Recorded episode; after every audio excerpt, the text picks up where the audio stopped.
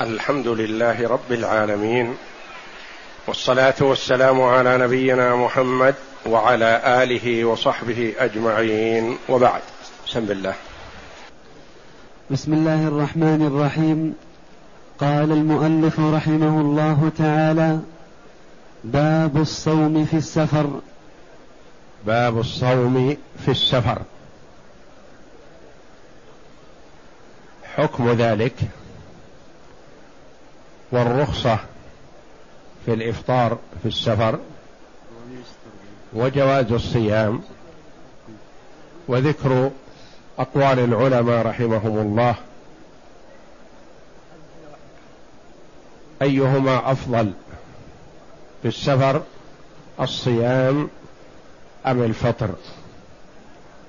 كل هذا يأتي مبينا تحت هذا الباب. نعم. الحديث الحادي والثمانون بعد المئة عن عائشة رضي الله عنها أن حمزة بن عمرو الأسلمي قال للنبي صلى الله عليه وسلم أأصوم في السفر وكان كثير الصيام؟ قال إن شئت فصم وإن شئت فأفطر. هذا الحديث من الأحاديث المتفق عليها كما أخرجه أهل السنن. وهذا حمزة ابن عمرو الأسلمي رضي الله عنه. أحد الصحابة الفضلاء كان رضي الله عنه كثير الصيام وكان كثير السفر. صاحب رحل يؤجره ويحمل عليه ويدركه شهر رمضان وهو في حالة سفر.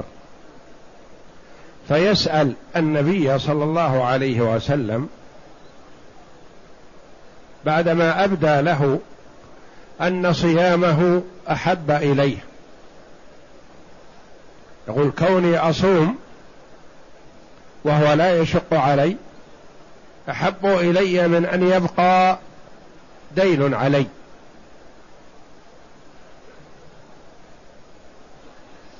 فيسأل النبي صلى الله عليه وسلم عن صحة صيامه في السفر. خشية أن يقال له إن صومك غير صحيح وأنت مسافر.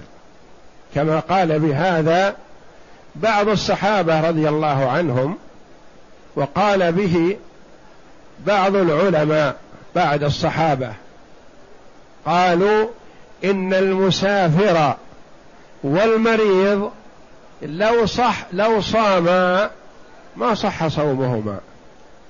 لأن الله جل وعلا قال ومن كان منكم مريضا أو على سفر فعدة من أيام أخر يعني كأنه لو صام ما صح صومه لأن عليه عدة من أيام أخر ما عليه صوم في السفر. فلذا سارع حمزة رضي الله عنه يسأل النبي صلى الله عليه وسلم عن هذا بعدما بين أن الصيام في السفر لا يشق عليه. أعطاه النبي صلى الله عليه وسلم جوابا شافيا مختصرا. قال له إن شئت فصم وإن شئت فأفطر. الأمر راجع إليك. إن صمت صح صيامك وأديت ما عليك وبرئت ذمتك. وإن أفطرت فلا حرج عليك ولا إثم لأن الله جل وعلا رخص لعباده بأن يفطروا في السفر. لأن السفر مظنة للمشقة مو بيقين. مظنة يعني الغالب في السفر المشقة وخاصة من يسافر على الرواحل يسافر على البعير أو على الحمار أو يمشي على الأقدام يشق عليه السفر. بخلاف ما إذا سافر بسيارة مريحة أو بالطائرة فقد لا يشق عليه أبدا أو قد يكون سفره أريح له من إقامته لأنه في حال إقامته يكون عليه التزامات وخروج ودخول وكذا إلى آخره فإذا سافر استراح.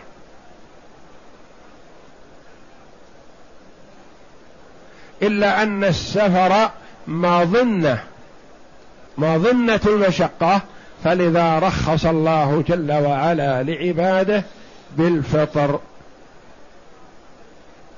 والنبي صلى الله عليه وسلم قال لحمزة بن عمرو الأسلمي إن شئت فصم وإن شئت فأفطر. فالأمر راجع إليك فأنت بالخيار.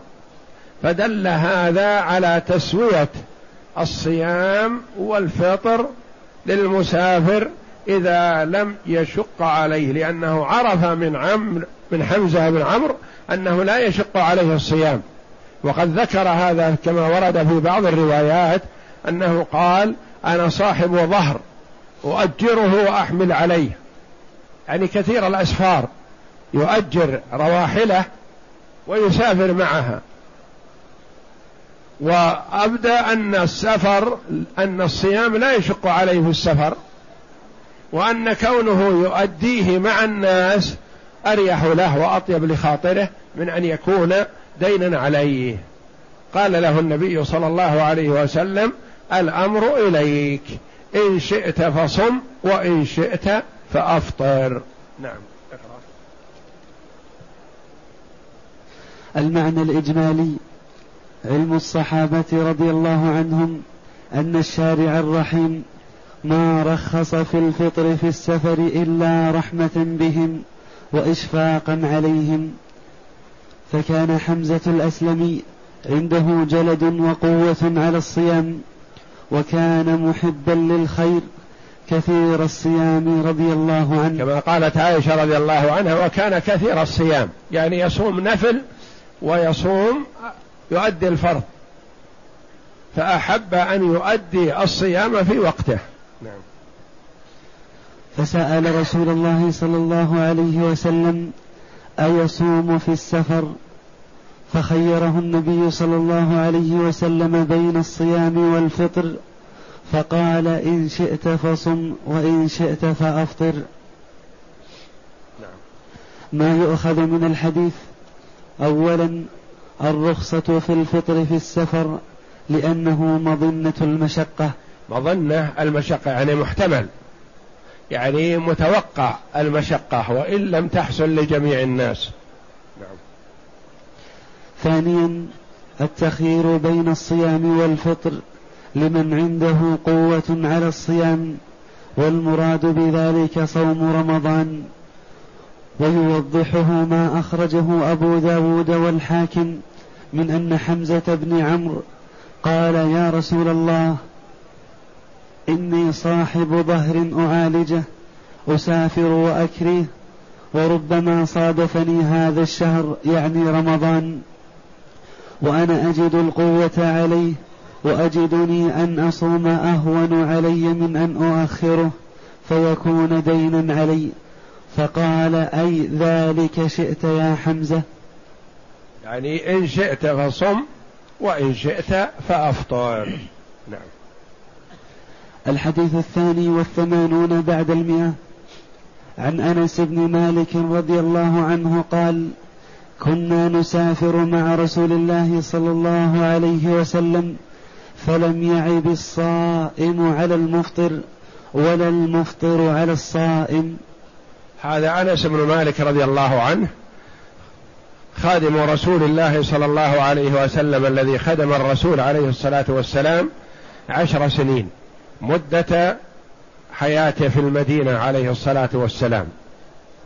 جاءت به أمه رضي الله عنها فقالت يا رسول الله هذا ابني غلام يخدمك حبت له الخير بخدمته للنبي صلى الله عليه وسلم. فكان يخدم النبي صلى الله عليه وسلم ودعا له النبي صلى الله عليه وسلم بطول العمر وكثرة المال والولد والمغفرة دخول الجنة. فأدرك الثلاث طول العمر وكثرة المال والولد حتى إنه زاد على المئة رضي الله عنه عمره وكان في آخر حياته في السنتين الأخيرتين من حياته معه الإدراك والعقل لكنه لا يستطيع الصيام لضعف جسمه. فكان رضي الله عنه إذا دخل شهر رمضان جمع ثلاثين مسكينا وأطعمهم طعاما يشبعهم وأفطر سائر الشهر رضي الله عنه. وكان له بستان في البصرة يثمر في السنة مرتين. ببركة دعاء النبي صلى الله عليه وسلم. وولد له أولاد كثير فآقوا على المئة رضي الله عنه. يقول كنا نسافر مع رسول الله صلى الله عليه وسلم فلم يعب الصائم على المفطر ولا المفطر على الصائم. يعني يكون يكون مع النبي صلى الله عليه عليه وسلم منهم من يصوم ومنهم من يفطر. الصائم لا يعيب على المفطر يقول أخطأت لما تفطر ونحن في نهار رمضان؟ والمفطر لا يعيب على الصائم لا يقول لم تصوم ونحن في السفر؟ فكانوا رضي الله عنهم من فقههم في دين الله لا يعيبون إلا من يستحق العيب. فالصائم إذا رأى مفطرا لا يلومه ولا يعيب عليه. يقول لما تفطر ونحن في نهار رمضان؟ لأنه يعرف أن له رخصة. والمفطر لا ينقم على الصائم. يقول لم تصوم وأنت مسافر والسفر يشق عليك؟ كل على ما يهواه وكل يعلم أن صاحبه على حق والحمد لله. خلاف ما هو الحال في زماننا هذا كثير من الناس يعيب على من يشابه يخالفه حتى ولو كان على وفق السنة. ويتهجم عليه. وكان الصحابة رضي الله عنهم يختلفون في بعض المسائل وكذلك الأئمة رضي الله عنهم وأرضاهم يختلفون في بعض المسائل ولا يعب أحد منهم على أحد. كل له اجتهاده وفقهه ولا يلوم بعضهم بعضا رضي الله عنهم. وهكذا ينبغي أن المرأة إذا كان على وفق سنة فلا يعاب عليه ولا يلام ولا ينقم عليه. وإنما إن شابهته أنت فبها ونعمت وإن خالفته فلك وجهة نظرك ما دمت على سنة. لأن قد يكون الاثنان على سنة فالصائم على سنة لأنه أدى الصيام الذي يجب عليه. والمفطر على سنة لأنه أخذ برخصة الله جل وعلا. فلا يليق أن يعيب أحد على أحد في مسائل يختلفون فيها وكل له مأخذ من السنة. اقرأ. المعنى الإجمالي كان الصحابة يسافرون مع النبي صلى الله عليه وسلم فيفطر بعضهم ويصوم بعضهم والنبي صلى الله عليه وسلم يقرهم على ذلك لأن الصيام هو الأصل. والفطر رخصة والرخصة ليس في تركها إنكار. ولذا فإنه لا يعيب بعضهم على بعض في الصيام أو الفطر. ولهذا لا ينبغي للمرء أن يعيب على شخص إلا إن ظهر له أنه على خلاف الحق وعلى خلاف السنة فأنكر عليه. لكن إذا كان يخالف ما عندك وأنت لا تفقه فلا يليق أن تعيبه أو أن تلومه. بل إذا كنت في شك من أمرك مثلا فاسأله عن مأخذه. هل فعلك هذا لك فيه مستند؟ هل تستدل بحديث عن النبي صلى الله عليه وسلم أو من فعل الصحابة؟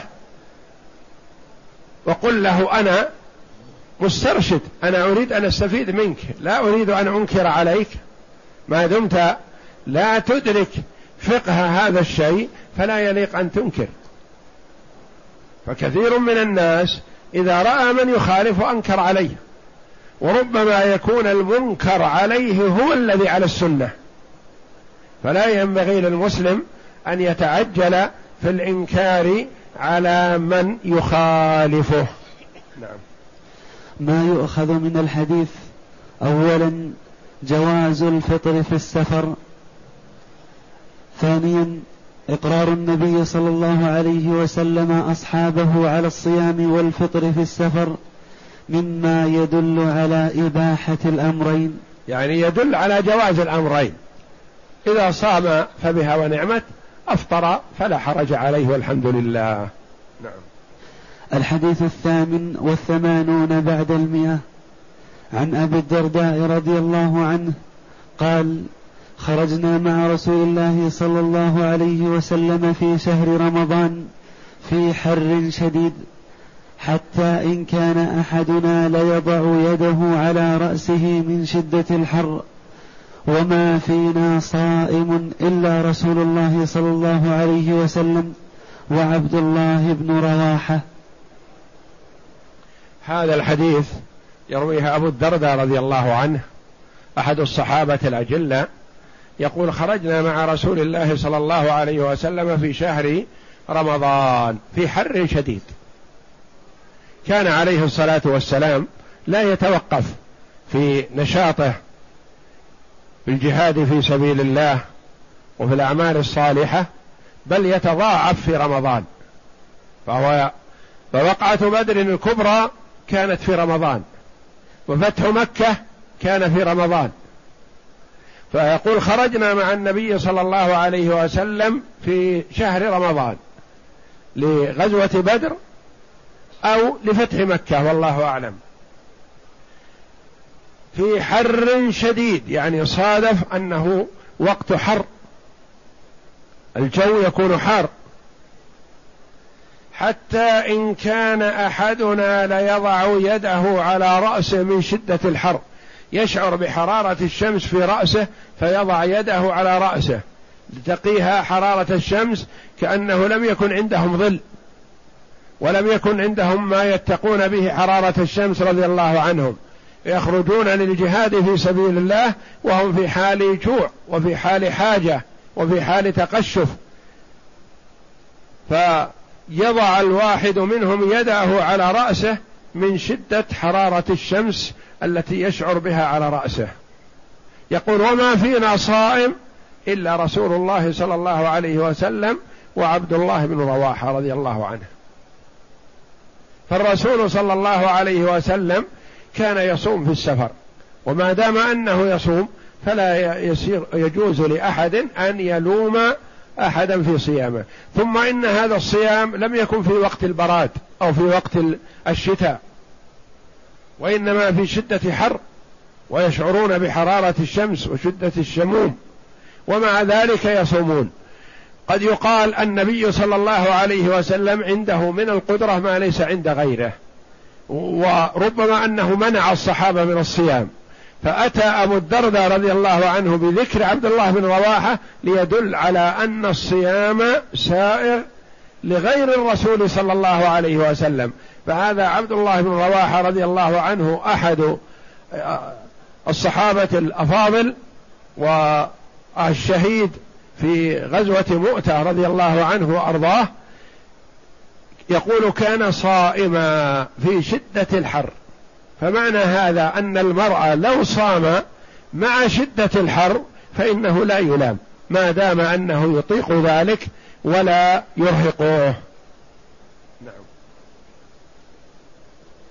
المعنى الإجمالي خرج النبي صلى الله عليه وسلم بأصحابه في رمضان في أيام شديدة الحر فمن شدة الحر لم يصم منهم إلا النبي صلى الله عليه وسلم وعبد الله بن رواحة الأنصاري رضي الله عنه فمهما تحمل الشدة وصام مما يدل على جواز الصيام في السفر وإن كان ذلك مع المشقة التي لا تصل إلى حد التهلكة. المشقة نوعان. مشقة يطيقها الإنسان ويتحملها يصبر يثاب عليها. ومشقة قد ترهقه أو تضعفه عن بعض التكاليف الشرعية. مثلا إذا صام ما استطاع أن يصلي قائما يصلي جالس. إذا صام ما استطاع أن يقوم على ولده بما يحتاجون إليه ونحو ذلك فهذا لا. إذا صام ضعف بدنه ضعفا شديدا قد يرهقه. أو قد يضره أو قد يخشى عليه الموت فلا هذا يمنع كما سيأتي في الحديث الآتي. نعم. الحديث الرابع والثمانون بعد المئة. عن جابر بن عبد عن جابر بن عبد الله رضي الله عنه قال كان رسول الله صلى الله عليه وسلم في سفر فرأى زحاما ورجلا قد ظلل عليه فقال ما هذا؟ قالوا صائم قال ليس من البر الصيام في السفر. وفي لفظ لمسلم عليكم برخصة الله التي التي رخص لكم. هذا جابر بن عبد الله رضي الله عنهما يقول كان رسول الله صلى الله عليه وسلم في سفر. فرأى الناس مجتمعين على أمر ما. فسأل عليه الصلاة والسلام من شفقته على الأمة ما هذا؟ ما هذا الاجتماع؟ فقال وإذا رجل قد ظلل عليه وضع عليه ظلال ما هذا؟ قالوا رجل صائم. رجل صائم؟ تعب. أصابه الإرهاق بهذا الصيام فجعل عليه ظلال عن الشمس. فقال عليه الصلاة والسلام ليس من البر الصيام في السفر. قد يقول قائل قبل قليل قلتم النبي صلى الله عليه وسلم صائم وعبد الله بن رواحة وقبله لم يعب الصائم على المفطر ولا المفطر على الصائم وهنا يقول ليس من البر الصيام في السفر. نقول هذا له مناسبة. قاله عليه الصلاة والسلام لما رأى حال هذا الرجل هذا الرجل خاطر بنفسه ويخشى عليه من الهلاك. فقال النبي صلى الله عليه وسلم هذه المخاطرة ليست من البر. فلا يلقي الإنسان بنفسه إلى التهلكة بشيء يضره في حياته. لا يرفق بنفسه ولا يهلك نفسه في العبادة وإنما يترفق أما إذا كانت العبادة لا ترهقه ولا تهلكه فالصيام حسن كما صام عليه الصلاة والسلام فهو لا يصوم والصيام منهي عنه. نعم. المعنى الإجمالي كان رسول الله صلى الله عليه وسلم في أحد أسفاره فرأى الناس متزاحمين ورجلا قد ظلل عليه فسألهم عن أمره فقالوا إنه صائم وبلغ به الظمأ هذا الحد. فقال الرحيم الكريم صلى الله عليه وسلم إن الصيام في السفر ليس من البر ولكن عليكم برخصة الله التي رخص لكم فهو لم يرد منكم بعبادته تعذيب أنفسكم. تعذيب. تعذيب أنفسكم. يعني ما أراد الله جل وعلا أن يعذب العباد.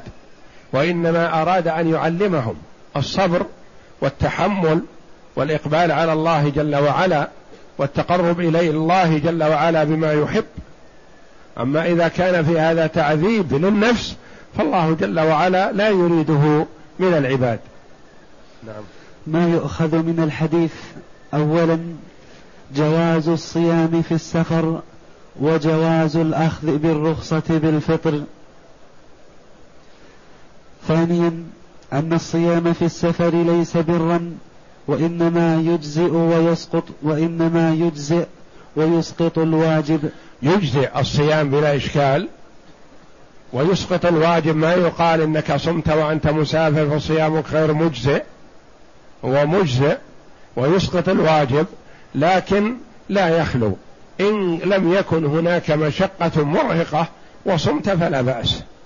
وإن كان هناك ضرر عليك في بدنك فالله جل وعلا لا يريد منك ذلك ليس من البر الصيام في السفر. ثالثا أن الأفضل إتيان رخصة الله تعالى التي خفف بها على عباده.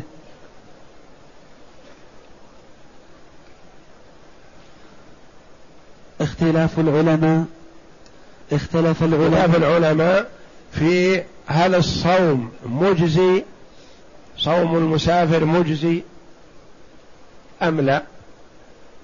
الجمهور على أنه صحيح مجزي وفيه خلاف كما سيأتي. ثم حال الإجزاء هل الصيام أفضل أم الفطر أفضل؟ نعم. اختلف العلماء في صوم رمضان في السفر. فشدد بعض السلف كالزهري والنخعي وذهبوا إلى أن صيام المسافر لا يجزئ عنه وهو مروي عن عبد الرحمن بن عوف وأبي هريرة وابن عمر وهو مذهب الظاهرية. قالوا غير مجزئ. لما يرحمكم الله؟ قالوا لأن الله جل وعلا قال فمن كان منكم مريضا أو على سفر فعدة من أيام أخر. فمن كان منكم مريضا أو على سفر فما الذي عليه؟ عدة من أيام أخر. فيقولون المريض والمسافر ما يجزيه لو صام وإنما عليه عدة هذه الأيام حينما يصح المريض وحينما يقدم المسافر. العلماء رحمهم الجمهور يقولون فمن كان منكم مريضا أو على سفر فأفطر. أما إذا لم يفطر فيكفيه. فأفطر فعدة من أيام أخر. نعم. وذهب جماهير العلماء ومنهم الأئمة الأربعة إلى جواز الصيام والفطر. واحتج الأولون بقوله تعالى فمن شهد منكم الشهر فليصمه ومن كان مريضا أو على سفر فعدة من أيام أخر. ووجهه أن الله لم يفرض الصوم إلا على من شهده وفرض على المريض والمسافر في أيام أخر. وما رواه مسلم عن جابر أن النبي صلى الله عليه وسلم خرج عام الفتح في يعني رمضان. استدلالهم بالآية وبهذا الحديث الآتي نعم. وما رواه مسلم عن جابر أن النبي صلى الله عليه وسلم خرج عام الفتح في رمضان. وخرج لفتح مكة عليه الصلاة والسلام في رمضان في السنة الثامنة من الهجرة. ومعه عشرة آلاف مقاتل غير محرمين لأنهم خرجوا لقتال كفار قريش لأنهم نقضوا العهد الذي بينهم وبين النبي صلى الله عليه وسلم الذي أبرموه في صلح الحديبية.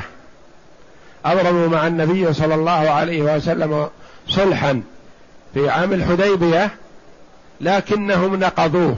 في السنة الثامنة من الهجرة فخرج صلى الله عليه وسلم ومعه عشرة آلاف مقاتل لفتح مكة عليه الصلاة والسلام وذلك في رمضان. أن النبي صلى الله عليه وسلم خرج عام الفتح في رمضان فصام حتى بلغ كراع الغميم. يعني قارب من مكة. صام. أول ما خرج من المدينة كان يصوم والصحابة معه يصومون لأنهم في رمضان. نعم. فصام الناس ثم دعا بقدح من ماء فرفعه حتى نظر الناس إليه ثم شرب. فقيل له بعد ذلك إن بعض الناس قد صام فقال أولئك العصاة أولئك العصاة. فنسخ قوله أولئك العصاة لصيامه. هذا من الأدلة التي استدل بها الفريق الأول أن النبي صلى الله عليه وسلم قال لمن صام أولئك العصاة. والنبي صلى الله عليه وسلم صام في أول خروجه من المدينة. فلما قرب من مكة والصحابة رضي الله عنهم يعرفون أن أمامهم عدو وأنهم سيقاتلون. فإذا استمر على صيامه ربما صار الصحابة رضي الله عنهم في حال ضعف وفي حال عدم قدرة. فأشار بعض الصحابة على النبي صلى الله عليه وسلم بأن يفطروا حتى يتقووا وينشطوا. فدعا صلى الله عليه وسلم بقدح وهو على راحلته قدح فيه ماء بعد العصر ورفعه للناس ليروه وهم عشرة آلاف ثم شرب عليه الصلاة والسلام إشعارا لهم بأنه أفطر.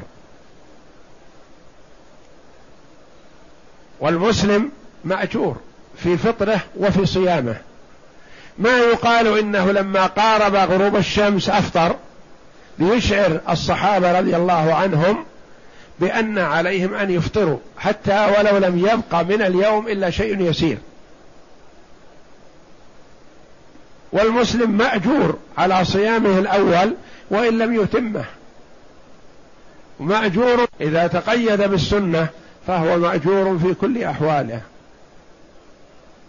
وإذا نوى النية الحسنة فهو مأجور حتى في المباحات. ينام يحتسب نومته ليتقوى بها على قيام الليل. يؤجر في نومه. يأكل يحتسب أكلته ليتقوى بها على طاعة الله. يتسحر آخر الليل لأجل أن يتقوى به على الصيام. فيؤجر بأكله ويؤجر بشربه ويؤجر بجماعه كما قال عليه الصلاة والسلام وفي بضع أحدكم صدقة. قالوا يا رسول الله يأتي أحدنا شهوته ويكون له فيها أجر؟ قال أرأيتم لو وضعها بالحرام أكان عليه وزر؟ فكذا إذا وضعها بالحلال كان له أجر. فالمسلم بالنية الصالحة الحسنة تنقلب المباحات صالحات. الشيء المباح العادي مثل النوم والأكل والركوب وغيره. إذا نوى به التقوي على الطاعة والعبادة أصبح قربة لله جل وعلا وهو مباح. نعم.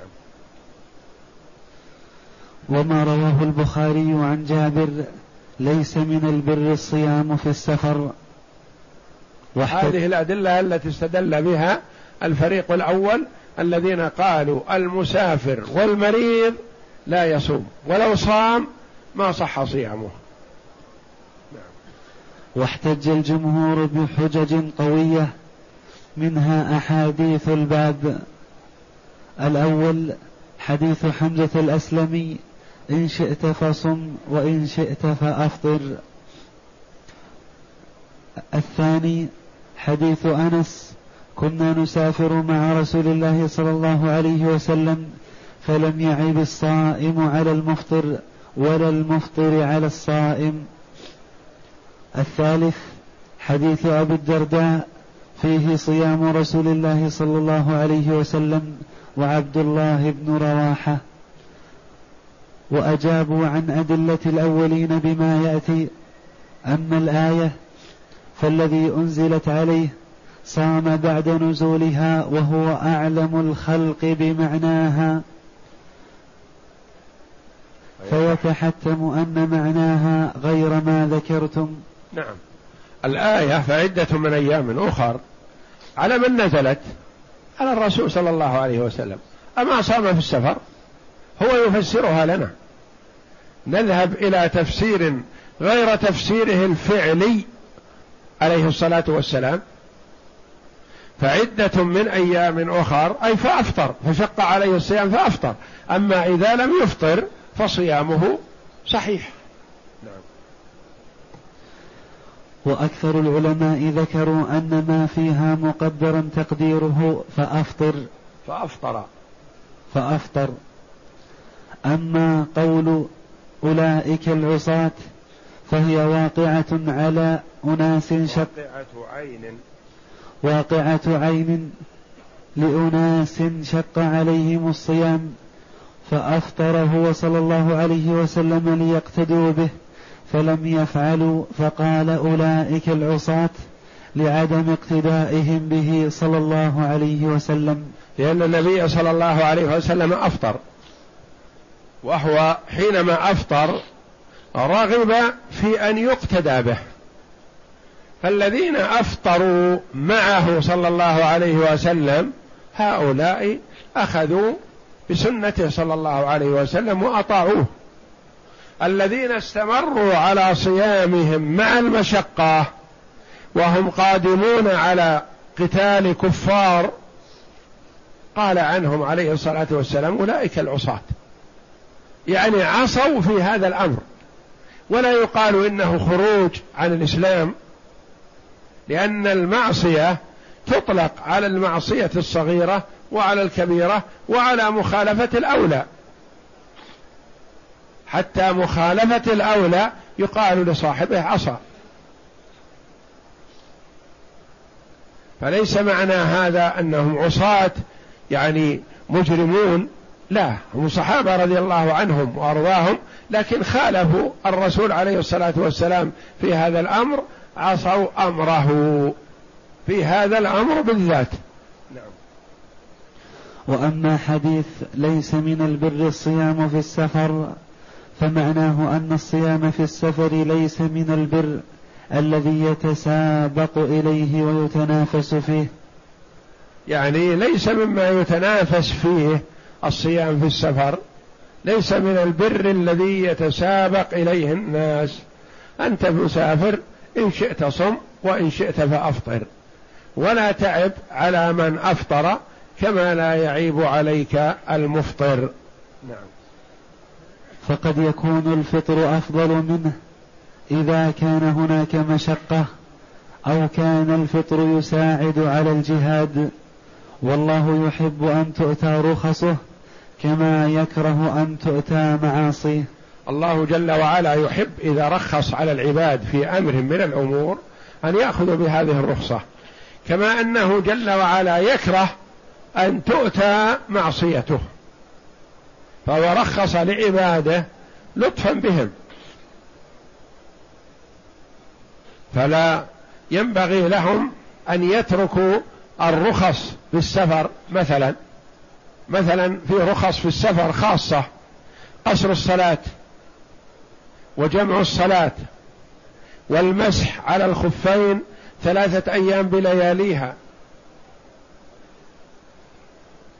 إذا أخذ المرء بهذه الرخص تخفيفا على نفسه في حال السفر فالله جل وعلا يحب ذلك منه لأنه أعطاها إياه رفقا بحاله. وإذا لم يترخص المرء فلا إثم عليه ولا حرج.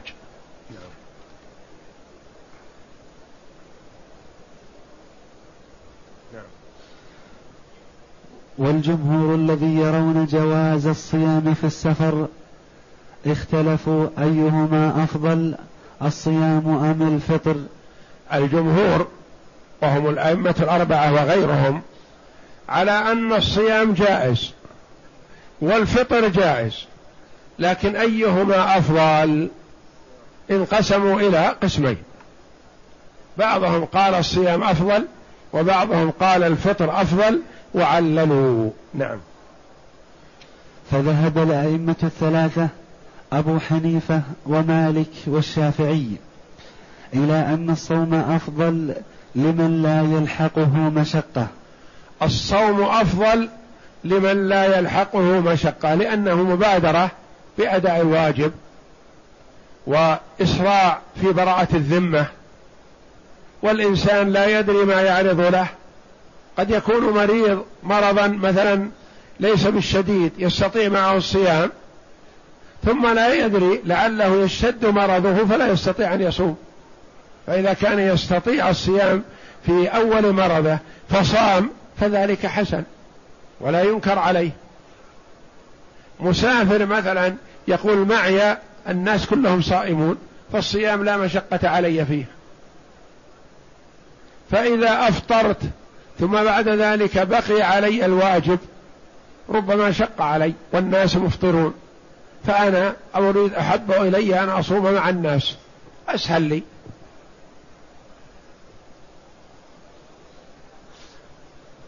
هذا إذا لم يكن هناك مشقة. أما إذا كان فيه مشقة في الصيام فالفطر أفضل عند الجميع. لكن إذا لم يكن مشقة فالصيام أفضل عند الأئمة الثلاثة. أبي حنيفة ومالك والشافعي رحمهم الله. نعم. وذهب الإمام أحمد إلى أن الفطر في رمضان أفضل ولم ولو لم يلحقه الصائم مشقة. الإمام أحمد رحمه الله يقول حتى لو لم يلحقه مشقة. سافر مثلا في الطائرة ولم يلحقه مشقة. أو سافر بسيارة مريحة مثلا ولم يلحقه مشقة. قال الفطر أفضل لأن هذه رخصة من الله جل وعلا فخذ برخصة الله جل وعلا. نعم. ويقول باستحباب الفطر أيضا سعيد بن المسيب والأوزاعي وإسحاق.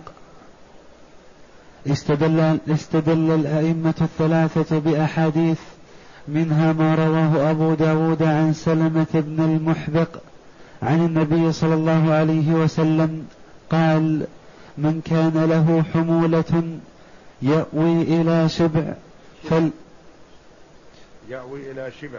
يأوي إلى شبع فليصم رمضان حيث أدركه. يعني إذا كان يستطيع أن يصوم ولا يشق عليه الصيام فليصم رمضان حيث أدركه حتى وإن كان في حمولة يعني في حالة سفر. والحمولة بالضم الأحمال التي يسافر بها صاحبها. أما أدلة الحنابلة فمنها حديث ليس من البر الصيام في السفر متفق عليه. وحديث إن الله يحب أن تؤتى رخصه. فائدة أما مقدار السفر الذي يباح فيه الفطر وقصر الصلاة فقد اختلف العلماء في تحديده. والصحيح أنه لا يقيد بهذه التحديدات التي ذكروها لأنه لم يرد فيه شيء عن الشارع فالمشرع السفر بعض العلماء حددها بيوم وليلة أو بيومين وليلتين وبعضهم حددها بالكيلوات. قال إذا كانت في حدود ثمانين كيلو فهو سفر يقصر فيه الصلاة ويفطر وإذا كان أقل من هذا فلا. وكثير من العلماء قالوا لا يتحدد بحد. ما دام سفر ومحتمل المشقة فيفطر وإن كان قليلا. نعم. فالمشرع أطلق السفر فنطلقه كما أطلقه فما عد سفرا أبيح فيه الرخص السفرية. وتقدم بأبسط من هذا في صلاة أهل الأعذار. الحديث الخامس والثمانون بعد المئة عن أنس بن مالك رضي الله عنه قال كنا مع رسول الله صلى الله عليه وسلم في سفر فمنا الصائم ومنا المفطر. قال فنزلنا منزلا في يوم حار واكثرنا ظلا صاحب الكساء ومنا من يتقي الشمس بيده. قال فسقط الصوم وقام المفطر. الصوم. فسقط الصوم وقام المفطرون فضربوا الأبنية وسقوا الركاب. فقال رسول الله صلى الله عليه وسلم ذهب المفطرون اليوم بالأجر. هذا أنس بن مالك رضي الله عنه يقول كنا مع رسول الله صلى الله عليه وسلم في سفر. فمنا الصائم ومنا المفطر. بعضهم صيام وبعضهم مفطرون. قال فنزلنا منزلا في يوم حار. وأكثرنا ظلا صاحب الكساء. ومنا من يتقي الشمس بيده. في حالة فقر وحاجة. ما كان معنا شيء. فأكثر الناس ظل من معه كساء يعني ثوب أو رداء أو نحو ذلك يضعه فوق رأسه. يضعه تحت فوق شجرة أو على غصن أو نحو ذلك ويستظل فيه. ما فيه خيام أو آه، وسائل راحة متوفرة. ومنا من يتقي الشمس بيده. منا من ليس معه شيء يستظل به ابدا وهو صائم. فيضع يده فوق رأسه ليستظل بها. لأن حرارة الشمس على الرأس أقوى وأشد من حرارتها على اليد. فكان لا يجد ما يستظل به إلا اليد. فنزلوا فلما نزلوا يقول فسقط الصوم وقام المفطرون. الصائم صائم في وقت الظهيرة ما يستطيع أن يتحرك. لزم الأرض إن وجد ظل وإلا جلس. المفطرون تحركوا وقاموا وأسقوا الركاب وأحضروا ما يحتاجون إليه وهكذا تحركوا وعملوا. فقال النبي صلى الله عليه وسلم بهذا ذهب المفطرون اليوم بالأجر. يعني الأجر الجزيل والكثير والعظيم من الله جل وعلا أعطاه المفطرين. وإن لم يحرم الصائمون من الأجر لكن هم الأكثر. لما؟ لأن الصائم صيامه لنفسه. ما تعدى نفعه. المفطر فطره تعدى نفعه لغيره. ليس فطره لنفسه يأكل ويشرب فقط. لا. قام وخدم الغير وأسقى الرواحل وجمع الحطب وهكذا اشتغلوا. فقال النبي صلى الله عليه وسلم ذهب المفطرون اليوم بالأجر. وهكذا إذا كان الإنسان مثلا في حال صيامه يقول لك في حال صيامي ألزم الدار ولا أستطيع أخرج وأستظل وإذا أفطرت خرجت ونفعت المسلمين بكذا وبكذا وسعيت للأرملة وأعنت الفقير وقضيت حاجة المسكين وهكذا أيهما أفضل لي؟ أن أصوم وألزم داري أم أخرج وأنفع؟ نقول لا يا أخي اخرج وانفع ولا تصم. وربما تسبق الصائمين لأن النفع كلما تعدى فهو أحب إلى الله وأعظم اجرا. فالله جل وعلا يحب من عباده الذين ينفعون عباده الآخرين. ويضاعف لهم الأجر.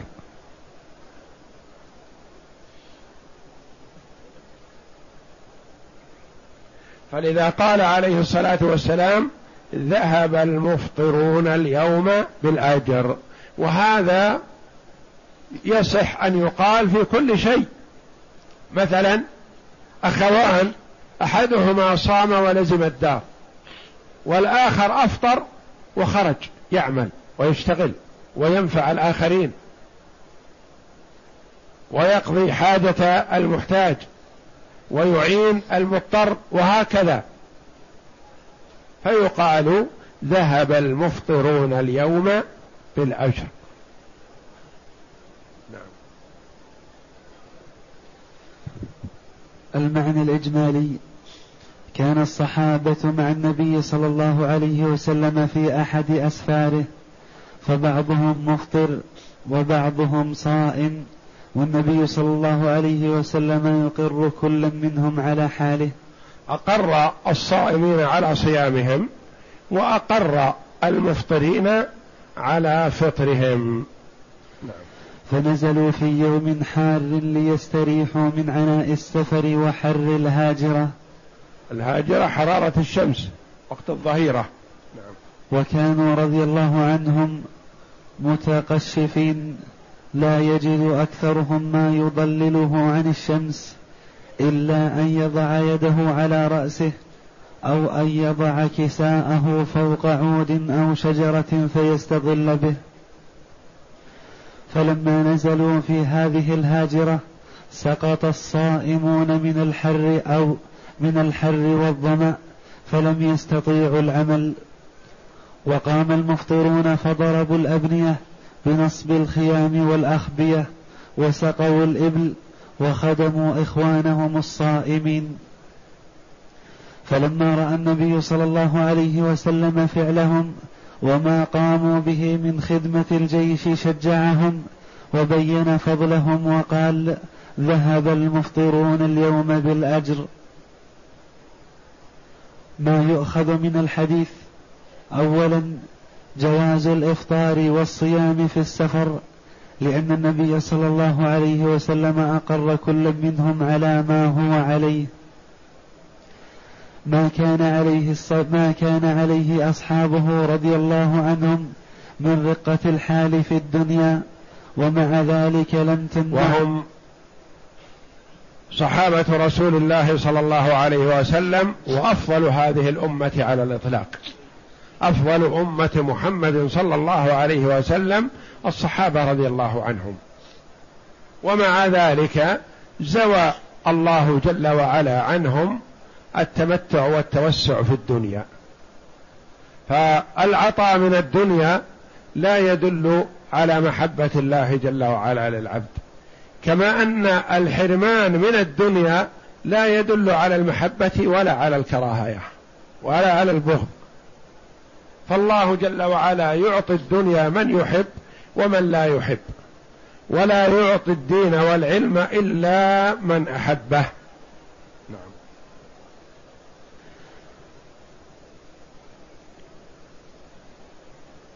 ومع ذلك لم تمنع لم تمنعهم رقة الحال من ارتكاب الصعاب في الجهاد في سبيل الله تعالى. ثالثا فضل خدمة الإخوان والأهل وأنها من الدين ومن الرجولة التي سبقنا فيها صفوة هذه الأمة. صفوة هذه الأمة هم الصحابة رضي الله عنهم. خلافا لفعل كثير من المترفعين المتكبرين. رابعا أن الفطر في السفر أفضل لا سيما إذا اقترن بذلك مصلحة من التقوى. من التقوي على الأعداء ونحوه فإن فائدة الصوم تلزم صاحبها. أما فائدة الإفطار في مثل ذلك اليوم فإنها تتعدى المفطر إلى غيره ومن هنا كان الإفطار أولى. خامسا حث الإسلام على العمل وترك الكسل فقد جعل للعامل نصيبا كبيرا من الأجر. وفضله على المنقطع للعبادة. يعني اللي يخرج للعمل ويتكسب وينفع نفسه وينفع غيره أفضل من المنقطع للعبادة. ولهذا قال العلماء رحمه الله الرجل إذا جلس وترك العمل وهو قادر عليه للعبادة ليصوم ويصلي ويقرأ القرآن وهكذا لا يعطى من الزكاة. يقال له اخرج واعمل. بخلاف المتفرغ عن العمل لطلب العلم قالوا يعطى من الزكاة لأن المتفرغ لطلب العلم يتعدى نفعه.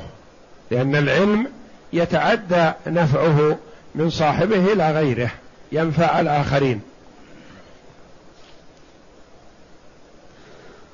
وأين هذه من الناعقين الذين يرونه دينا عائقا عن العمل؟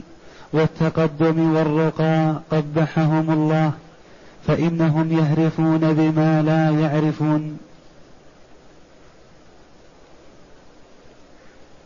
يرونه دينا يعني الكسل يرون الكسل والخمول والتفرغ للعبادة وترك العمل يرون هذا دين وهذا ليس بدين. وإنما المؤمن يعمل ويشتغل ويتكسب ويعبد الله جل وعلا.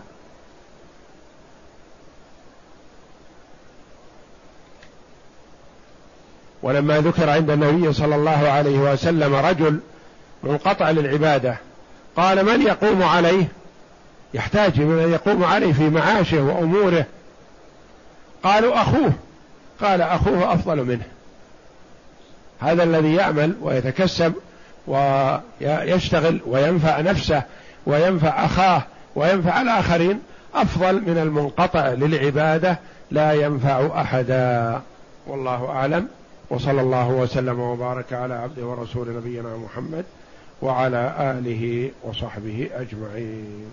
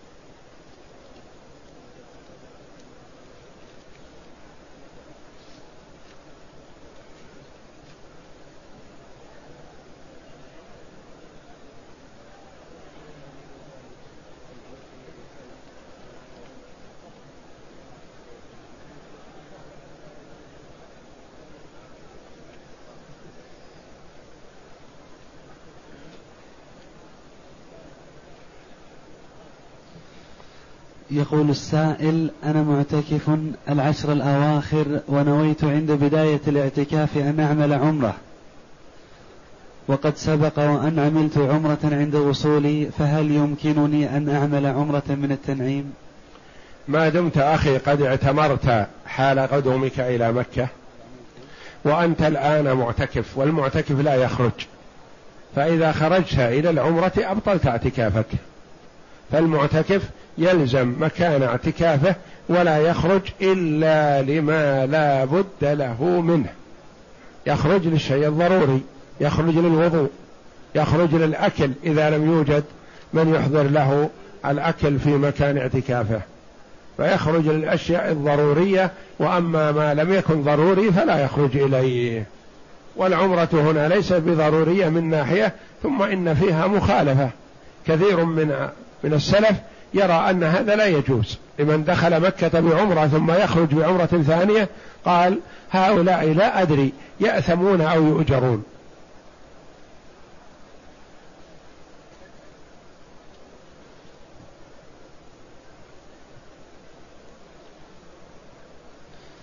يقول السائل إذا تردد الرجل إذا ترك الرجل الصيام من أجل أن يطعم أهله.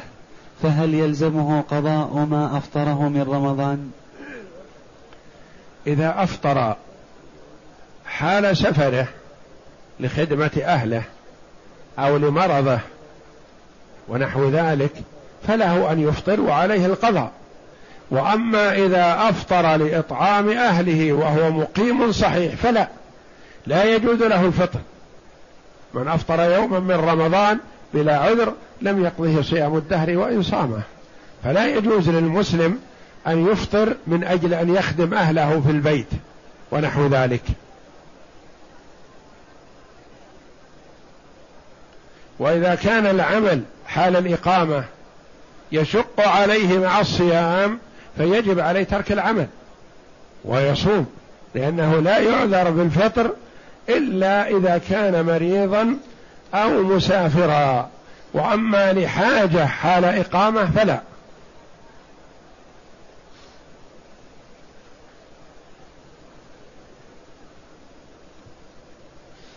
يقول السائل ما هي صفة التهجد؟ وما هي صفة الركوع والسجود؟ وما يقول في كل منهما. التهجد هي المراد بها صلاة الليل. قيام الليل وقيام الليل من بعد صلاة المغرب إلى الفجر. كل هذا من قيام الليل. لكن كلما كان قيام الليل بعد رقده فهو أولى لقوله جل وعلا إن ناشئة الليل هي أشد وطئا وأقوم قيلا. فالمرء إذا نام ثم قام يتهجد فذلك أفضل.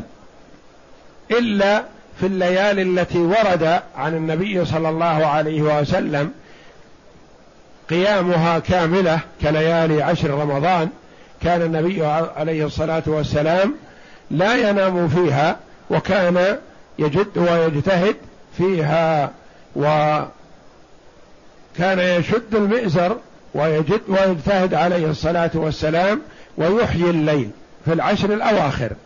وأما ما عداها فكان ينام حتى في العشرين الأول من رمضان كان ينام ويقوم عليه الصلاة والسلام.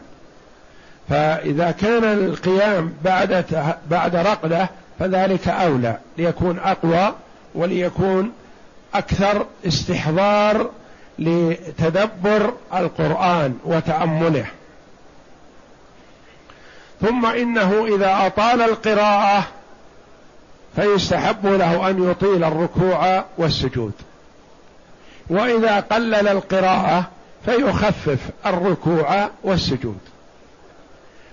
ويقول في ركوعه سبحان ربي العظيم مرة واجب. وما زاد فحسن. ويقول في السجود سبحان ربي الأعلى والواجب مرة وإذا زاد فحسن. ويكثر في الركوع من تعظيم الله جل وعلا وتسبيحه وتنزيهه. ويكثر في السجود من الدعاء لقوله صلى الله عليه وسلم أما الركوع فعظموا فيه الرب. وأما السجود فأكثروا فيه من الدعاء فقمن أن يستجاب لكم. وقال عليه الصلاة والسلام أقرب ما يكون العبد من ربه وهو ساجد. فيكثر حال سجوده من الدعاء والتضرع إلى الله جل وعلا ويكثر في حال ركوعه من تعظيم الله جل وعلا.